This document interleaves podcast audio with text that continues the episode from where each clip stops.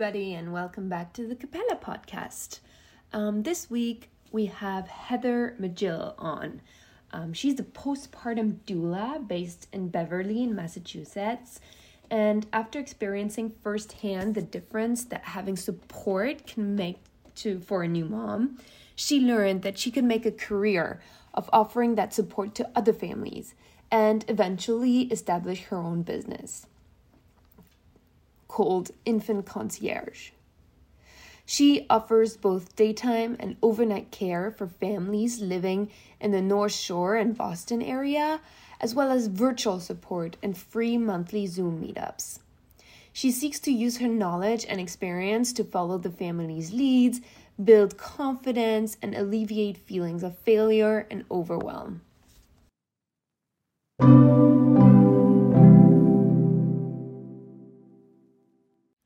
As usual, you can watch the recording of the interview on our YouTube channel, and the link of that interview is in the description.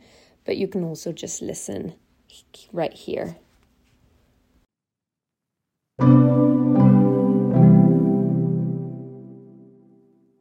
Hi, everyone. Welcome back to the Cappella podcast. Today we have Heather Magill on. Um, hi, Heather. How are you doing today? Hi, great. Thank you. I'm doing wonderful. Thank you so much for being on. I'm super excited about our conversation. Um, and I'd love to ask you to introduce yourself first. Tell us, you know, a bit about your background and what you're doing today, because I think it's super important and super, I'm super excited to learn more. Um, so yeah, would love to hear a little bit about your background first. Thank you. Um, so I am a postpartum doula. I have been um, working as a postpartum doula for about four years now um, as my main career, but I started my journey with training about 12 years ago. So, um, yeah, I'm also a mom of three school age kids, and I live um, in Massachusetts. Wow. Um, so can you tell us a little bit more about, let's say, like your typical day as a postpartum doula? What are the most common things you will help new parents with? Yeah, one of the things I love about my job is that there is so much variety um, from day to day. Uh, every family's needs are different every time. Uh, you know, every day the needs might change from day to day. So there is a lot of um, variety in what I do, but typically I'm there to support parents uh, with whatever they feel are the biggest needs or stressors that they're dealing with at the moment. So some of the most common ones would be sleep. Um, when I am doing an overnight visit, the main focus is typically sleep. So I'm there to care for the baby, to help the parents get some longer chunks of uninterrupted sleep during the night. Uh, and during daytime visits, sometimes parents also will uh, go to have a nap um, or a shower or some kind of other uh, time to themselves while mm-hmm. I'm there. So um, I also help families with baby care and learning how to um, care for their babies, learning the baby's cues. I have training as a breastfeeding educator. I've done trainings about different types of baby wearing, uh, safe sleep. I know some things about car seat safety. So, all of those types of questions and education. A lot of first time parents will wait and do their baby's first bath while I'm there to help and guide them or demonstrate, uh, help them get a little more confident with baths and diaper changing and that type of thing. Uh, and then I also help parents with things that tend to build up around the house and the daily tasks that still need to be taken care of. Uh, things like laundry, um, meal prep, reminding parents to eat. Sometimes, if I'm there in the morning, the first thing I'll ask, like, have you had breakfast yet? Okay, so before we do anything else, like, let me hold the baby for a few minutes or make you some food. Just make sure you have something to eat in the morning. Make sure you have a chance mm-hmm. to take a shower um, or those types of things as well. So it's usually a little bit of everything. uh, and just all those needs that we tend to have when the new baby is really taking up so much of our time and attention. I love that. And I've never had a postpartum doula on the show, and that's why I have a ton of questions. Um, what are the parents' biggest kind of fears or the things that they, you know, need help with the most, do you think? Is it just the sleep part and I want someone to help me sleep train the baby, or are there any big, you know, things fears that people have on a like regular basis for you and your job questions that you have to answer all the time um are there any things that any is there anything that just comes up over and over and over again that we could answer here kind of once and for all um yeah i think probably the biggest question that i get asked most often is just mm-hmm. is this normal um, and it's not necessarily, obviously, the, the answer is not always the same depending on what people are asking about. But just in general, a lot of people don't have much experience with newborns before they have their own baby and they they just are feel very unprepared whether it comes to their their babies uh, behavior and what their baby is doing if that's normal but also their own uh, just their own adjustments mm-hmm. and mm-hmm. whether that's physical recovery from childbirth and just the, the emotional a lot of those things kind of are hit people out of the blue and they don't mm-hmm. necessarily realize that they're going to be going through all of these um, emotions and struggles over and above just taking care of a baby so mm-hmm. um, one of my roles is to kind of do a little bit of screening and there are things if i have any kind of concern about anything i don't have medical training um, or any higher trainings like that. So if i notice anything that does seem like it might possibly be a concern then i will tell parents like yes you should talk to your pediatrician about this or uh, talk to an ibclc or a therapist or whatever resource mm-hmm. might be helpful for that situation. But then many of the other times, uh, it's not really something that is necessarily a potential problem. And so in those cases, I'm just there as a reassurance that, like, yes, all parents, you know, tend to feel these different feelings, or, mm-hmm. you know, sometimes babies cry and we have to find out ways to soothe them or all of these different things. So I can draw on my own experience and then I also do a lot of listening um, because sometimes it's there's an information overload where parents have tons of resources and people telling them what they should do, um, but nobody's really listening to what's working for them or what they want to do. Mm-hmm. So um, I spend a lot of time besides helping and giving advice, kind of foundationally is listening to parents and to their needs and mm-hmm. their situation and helping them to kind of integrate the advice with their own what with what's going to work for them. I love how you mentioned that the biggest question people ask is is this normal? because i've heard that so many times uh, and it seems to be kind of across the board that the is this normal? question is the biggest kind of worry. How do you answer that question? So obviously you said you're not a doctor so you will refer them to someone that's um, trained in that specific field if you have any doubts. Um, but most of the time, you you said it's not, you know, it is normal and it's not necessary to get a doctor. So how do you basically assess what's you know very critical versus what's kind of just normal and they need to get used to it? Um, yeah, do you have any method of differentiating the different, you know, scenarios and seeing what's actually going on? Um, like I said, I think a lot of it is just asking questions and listening. And I do encourage parents.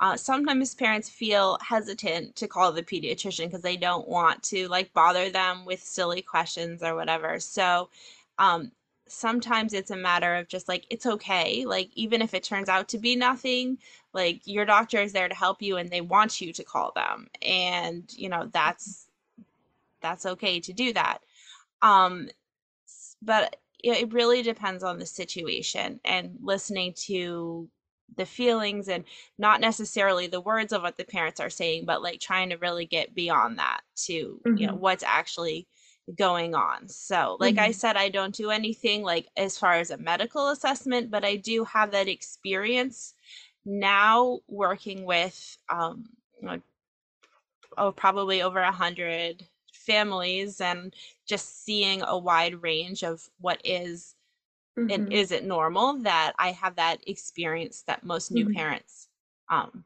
don't have and just a little bit more of an outside perspective because even when i had my own babies i found myself wondering the same things even with my own training and my mm-hmm. experience um and when i had my third baby i would still like notice things and be like is that okay are they okay because we do have this heightened level of yeah. anxiety and kind of tuning in biologically that is there to help us, you know, protect our mm-hmm. babies, mm-hmm. but it can still kind of go haywire sometimes. So ha- just having a little bit of an outside perspective um, can be really helpful.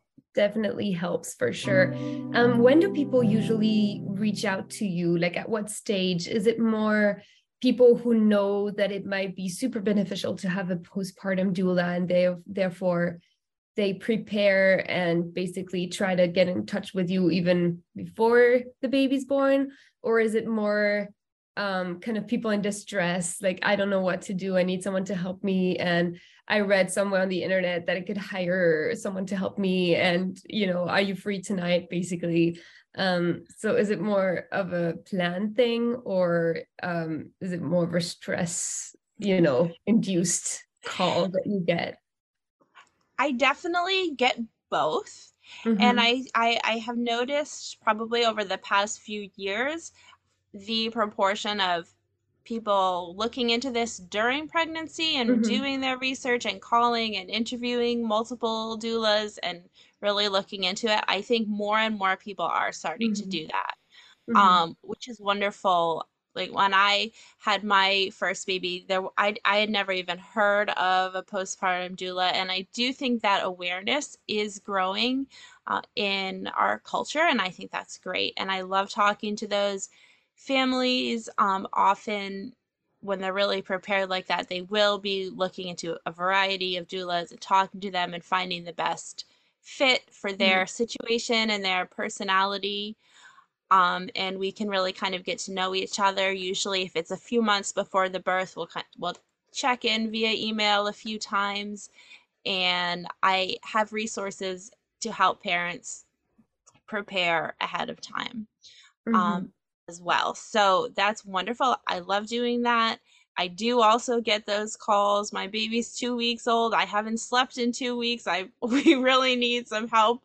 Uh, and that's great too. I think my schedule is very flexible because things mm-hmm. always change with um you know with due dates obviously most people don't know exactly what date their baby is going to be born so sometimes i may end up with a little extra space in my schedule or a family is sick or something like that so i do accommodate last minute requests as much as possible and sometimes it's possible and sometimes it's not depending on my commitments, but I definitely mm-hmm. get those calls. And those are some of the parents who tend to be the most grateful, like, we really needed this. And it's really yeah. good to be able to step in and, and fill in for those situations too. For sure. For sure. Um, you mentioned sometimes helping out people at nighttime. So, how does that happen? Do you spend the entire night at people's houses or part of the night, or do you train them to sleep train their babies themselves or do you do some part of the sleep training yourself uh, tell me a, bit, a little bit more about nighttime um, what you do during the night yeah i don't typically do sleep training because usually when i work with families it's in the very early mm-hmm. days and weeks um, maybe up to two or three months from uh, yeah. of the baby's life so that's a little bit young to start sleep training and not every family even wants to sleep train um so i work with all types of families with all types of parenting styles but usually the babies that i work with aren't old enough for sleep training even if that is something that the parents are choosing to do so mm-hmm. i usually do um, an eight hour night, overnight at the family's home. Um, sometimes a little more depending on the situation. And yeah, I'm there for a family that's bottle feeding. I will just take over the baby care all night. Parents can go have a good night's sleep. See you at six o'clock. Mm-hmm. Um, and and I I do keep track of how things go during the night, so they'll know when all the feedings and diaper changing and everything happened. Uh, for a breastfeeding family, sometimes I'll bring the baby to mom to breastfeed uh, without even having to get out of bed, and then I can come and collect the baby and and do all the rest of the soothing. So mm-hmm. I'm there, you know, with the responsibility for the baby, so that you can kind of switch off and and have those eight hours mm-hmm. of sleep or uh, downtime mm-hmm. for yourself. And do people? So that's one that? of the services. Yeah. so sorry, sorry to interrupt you. Do people um have this kind of service? Like, is it like a one-off thing, or do you have some clients that will have you sleep over like two, three times a week? Uh, like, how how does that work? I do both. I, I mm-hmm. don't have a minimum number of nights that I do. So some families it is just once in a while, um, or just once to get that that one good night's sleep. Or occasionally I'll work with families where maybe one of the partners is traveling for work and the other partner would just feel more comfortable having a second set of hands at there during the night. Um, and then other families, yeah, I'll do two or three nights a week for two or three months and it's more of a long term regular mm-hmm. thing. So it all depends on the needs of the family and um, their budget, and it's very customized. Obviously. Um, do you think that everyone should hire a postpartum doula, or do you think that some people really might not need it, or is it really something that like everyone needs and everyone should do if obviously they can, if they have the financial um, possibility to do it. I believe that everyone needs postpartum support for sure. Yeah. Um, I think that it's very unrealistic the image that we have in our culture, like parents coming home to an empty house with a newborn. You know, good luck. See you in six weeks. Um, trying to figure it all out on their own with no support.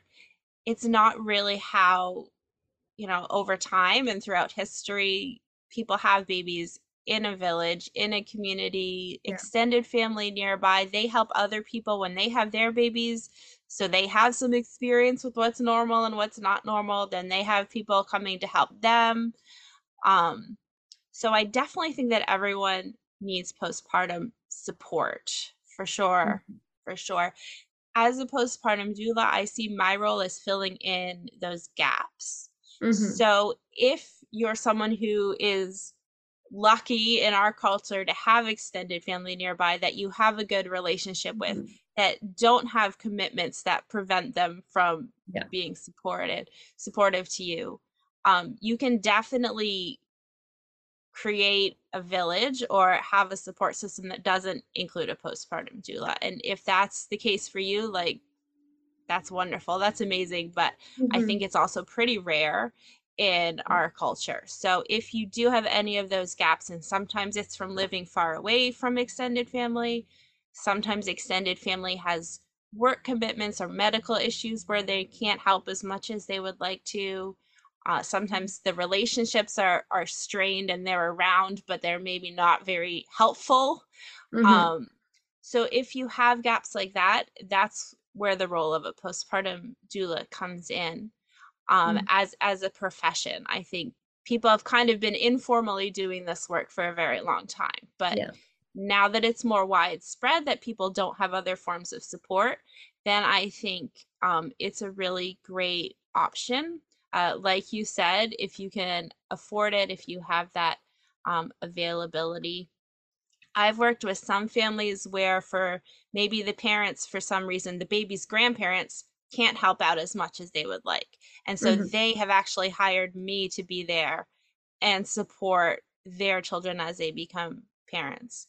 Mm-hmm. Um, so there's all different situations with that. And uh, then there's also um, things like virtual support. So one Oh, thing yeah. that I that I Mhm. offer is a virtual support service um, through messaging, through Zoom drop-in groups, through providing uh, resource articles that I have, you know, vetted and curated personally for each person. So if you're in a situation where you either don't need the practical hands-on help, maybe you do have other people to support you with that. Um, maybe you live in an area where there's not a lot of postpartum doulas, or you can't necessarily afford to have someone come for many, many Mhm. hours to offer one-on-one services. Um, I do also offer uh, virtual support. So there's lots of creative ways that you can get that support that you need. Mhm. Yeah, that's super interesting. And talking about virtual support, have you seen maybe in the couple of you know years you've been doing this and maybe you know the shift has been bigger and has taken a longer time but have you seen people use more and more technology apps um, connected cribs connected baby monitors or anything of that sort over time. And do you feel like there's a shift and people are more kind of at ease with having you know these tech driven tools around their houses um, and that they trust them more and more and therefore um, they have the support by you know technology um, and need less human support or obviously people are always going to need human support but what are your views on how people interact be tech or technology that is made to support parenting I think technology can be a great tool. Um, one of the things that I like to you know tell parents like it's only helpful if it helps. So different tools are helpful for different people in different ways, and something that might be helpful for one person isn't necessarily helpful for someone else. Uh, but I think that if you have this tool and it's working for you and it's helping you, that's great. And I love that parents have the opportunity to explore so many new um, technologies or tools that they can use. Not everything is going to be helpful for everybody. And I think if it's something that's making you maybe more anxious, um, or you know more isolated then no that's probably not the best thing Mhm. for you to be using but the same exact tool could make someone else feel a lot more calm and peaceful in their experience um Mhm. so that's one thing that i do is i don't tell people like oh you need to do things this way or you need to do this one thing but i do say here's a variety of things that other people have found helpful let's see Mhm. which one of these things you know might be helpful for you so Mhm. i think the more options the more tools the more creative ways that people are finding to use technology to support parents um that's wonderful like there's you can never have too many types of support available. Mhm. so i i have seen lots of parents using the you know the, the connected cribs the apps um and telling me that that's really helpful for them. So if that's their experience then i totally support them in that and i think that's wonderful. Yeah, and so do you have a couple of examples of of tools that parents have found useful and have told you that they find it useful? Because anyone listening could be like, you know, I don't know if that could help me, if that could help me, but I don't know if they hear the name of a thing they've considered buying or that they've considered using, it might, you know, be vetted by another parent. So do you have like, I don't know, two, three examples of things um, that people use that is helpful to them? sometimes is like the baby tracking apps so i Mhm. i keep track of you know feedings and diaper changings and things while i'm with the client. So sometimes i just take a note on my phone or use pen Mhm. and paper.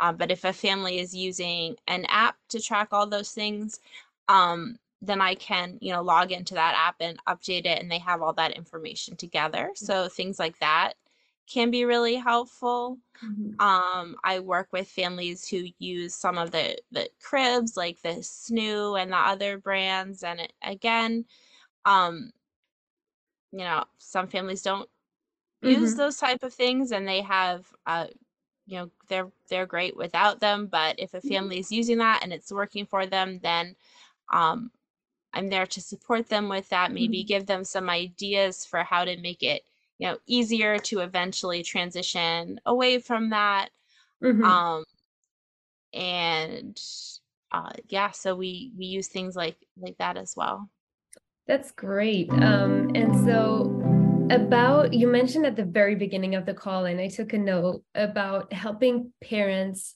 understand the baby's cues and learning how to respond kind of appropriately or uh, respond to the baby's needs in a more like efficient way or uh, whatnot. So can you go a little bit deeper into that? Like what are the baby's cues that people don't really understand at first and that they learn um, to understand and recognize?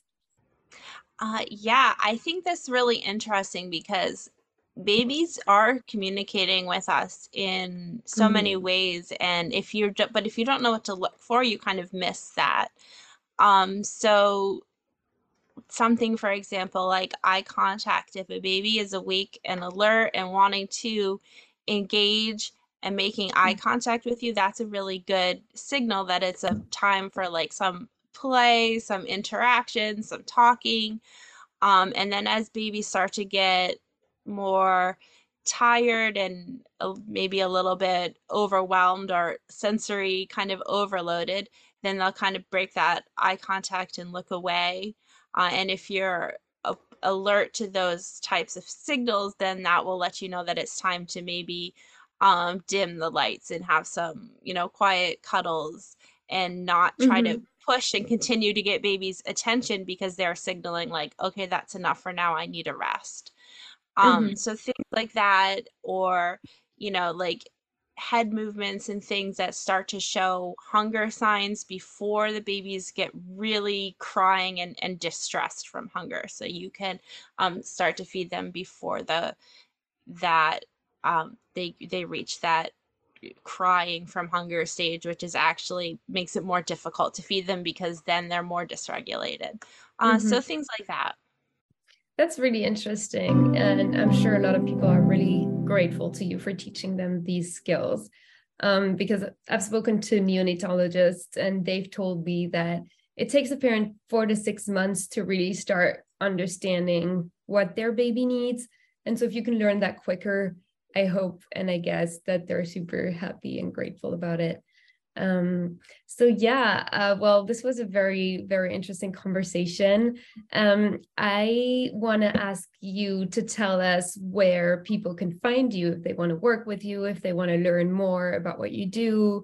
I also know that on your website you have um, this tool that people can download uh, to kind of uh, set themselves up for success. So uh, yeah, tell us where we can find you. Thank you. Um, so my business is Infant Concierge. My website is infantconcierge.com. I do have a free download on my website, um, a kind of journal guide for the nesting stages of pregnancy when you're thinking of looking ahead to what life is going to be like with your baby. Um, there's journal prompts there, there's conversation starter questions, there's resources uh, also that can be helpful as you're preparing for your baby. Um, I'm also at Infant Concierge on Instagram and Facebook. Um, and I just wanted to mention quickly too that I do run monthly Zoom meetups for new and expectant parents to connect with slightly more experienced parents uh, and mm-hmm. hear some different stories and journeys of what life is like with a baby and help answer some of those oh is this normal question because there's such a wide variety of normal. So you get to hear mm-hmm. from uh, parents and their own experiences. So mm-hmm. um, those are also usually on my Facebook uh, and Instagram and in my newsletter as well. I will definitely make sure to put all of that in the description as well uh, so that people can click on it and find you.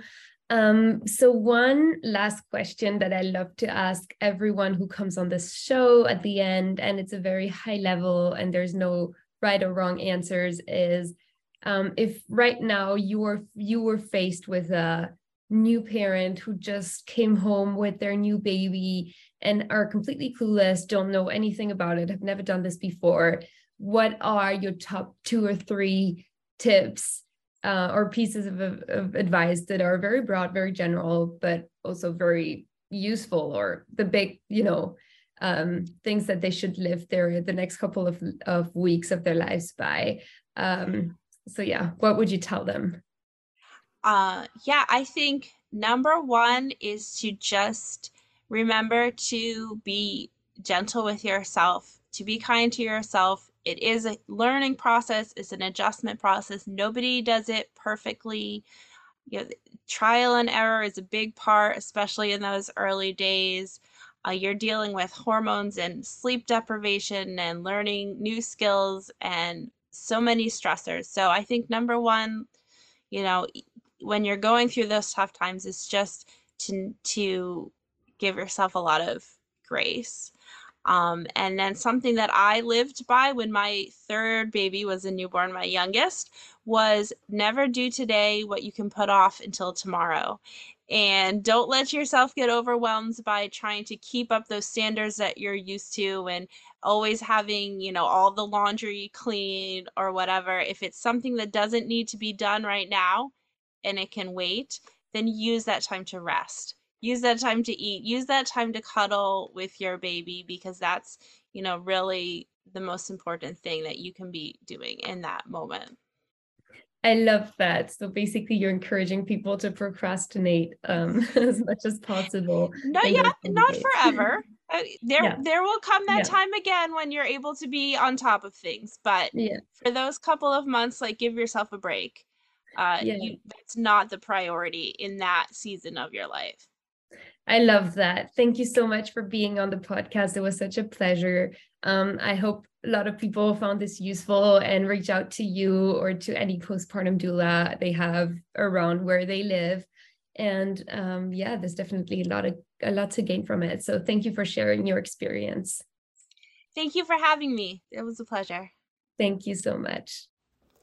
Thank you very much for listening to the Cappella podcast. We'll be back very soon with brand new episodes, shifting to season two. Thank you. Bye.